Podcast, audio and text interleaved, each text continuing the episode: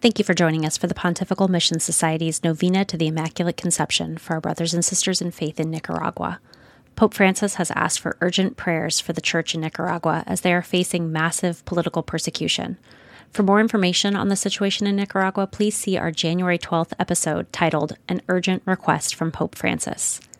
To have the text of this novena emailed to you daily, please go to onefamilyinmission.org to sign up for daily emails or follow the Pontifical Mission Societies on Twitter, Instagram, or Facebook at TPMS underscore USA. Welcome to the final day of our novena to the Immaculate Conception for Nicaragua. A reading from Revelation 12, verse 1.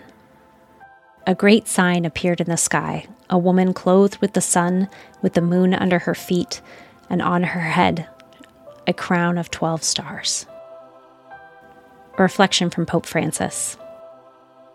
Mary's journey to heaven began with a yes spoken in Nazareth in response to the heavenly messenger's announcement of God's will to her. And in reality, it's just like this every yes to God is a step towards heaven, toward eternal life, because this is what the Lord wants that all his children may have life in abundance. God wants us all with him in his house. This prayer was from Pope Francis to the Immaculate Conception on December 8th, 2022. I bring you the thanks and supplications of all of your children near and far, from heaven where God has welcomed you. You see earthly things far better than we do, but as mother, you listen to our invocations to present them to your Son, to his heart full of mercy. First of all, I bring you the filial love of countless men and women, not only Christians, who nourish for you the greatest gratitude for your beauty full of grace and humility. For in the midst of so many dark clouds, you are a sign of hope and consolation. A personal reflection. As the novena concludes, think of tangible ways you can continue to support Nicaragua and missionary work. Reflect on the acts of service, prayer, and advocacy you can offer. Consider committing to ongoing prayers for peace and support for missionaries, embodying the spirit of service and compassion. Our Father, who art in heaven, hallowed be thy name. Thy kingdom come, thy will be done, on earth as it is in heaven.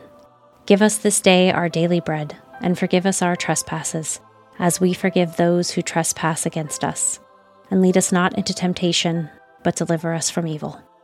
Hail Mary, full of grace, the Lord is with thee. Blessed art thou among women, and blessed is the fruit of thy womb, Jesus. Holy Mary, Mother of God, pray for us sinners, now and at the hour of our death. Amen. Glory be to the Father, and to the Son, and to the Holy Spirit, as it was in the beginning, is now, and ever shall be, world without end. Amen. In the name of the Father, and of the Son, and of the Holy Spirit. Amen.